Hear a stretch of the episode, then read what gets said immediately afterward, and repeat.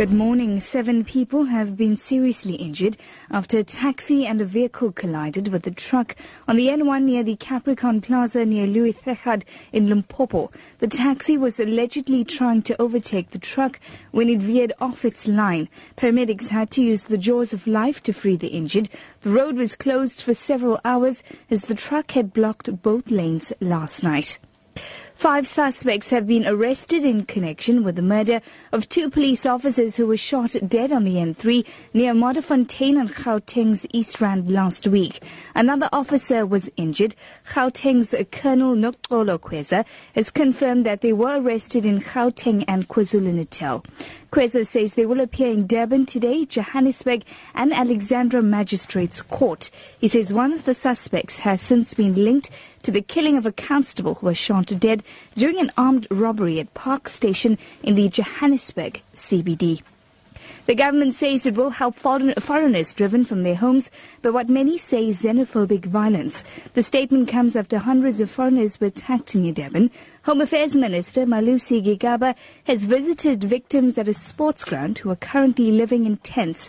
Gigaba says everyone in South Africa is entitled and to dignity and people have no right to victimize those in other parts of Africa.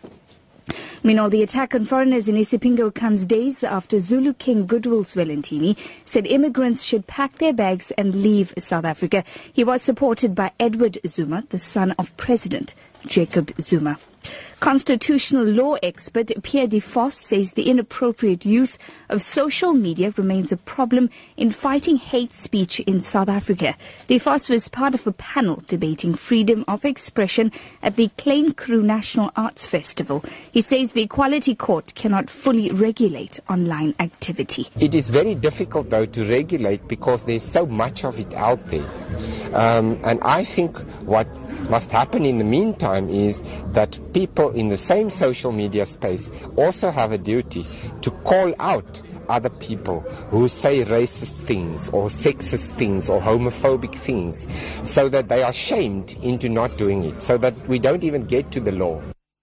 An American man who spent 28 years on death row after being falsely convicted of murder has said although the justice system had robbed him of three decades of his life, he'd refused to let it steal his joy.